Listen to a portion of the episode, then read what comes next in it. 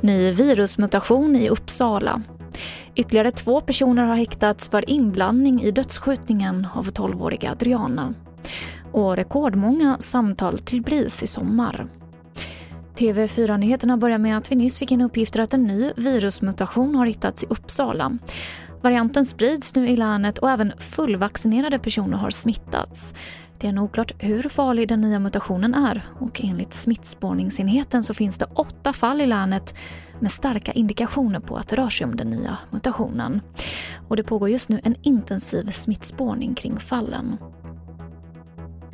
Så till översvämningarna i Gävleborg där två månaders regn fallit på en dag. Även Dalarna är drabbat och de materiella skadorna är mycket stora men inga människor har skadats allvarligt. Polisen varnar folk för att inte ge sig ut på vägarna samtidigt som räddningstjänsten jobbar intensivt. Vi hör Josefin Vendén som bor i Gävle.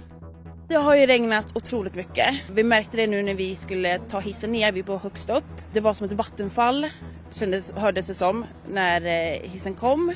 Och det var vatten i hissen. Har du någonsin sett så pass mycket vatten i Gävle?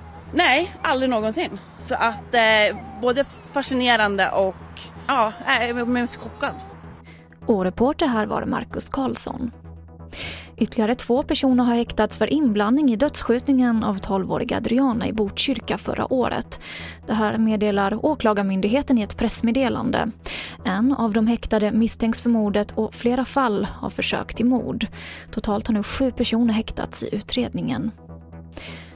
Och aldrig tidigare har det kommit in så många samtal till BRIS under ett sommarlov som i år. Nästan 7 500 samtal med barn har BRIS haft i sommar. Och det här är en ökning med 30 procent jämfört med förra året. Ångest, familjen och nedstämdhet har varit de vanligaste samtalsämnena. Och det här var det senaste från TV4 Nyheterna. Jag heter Emily Olsson.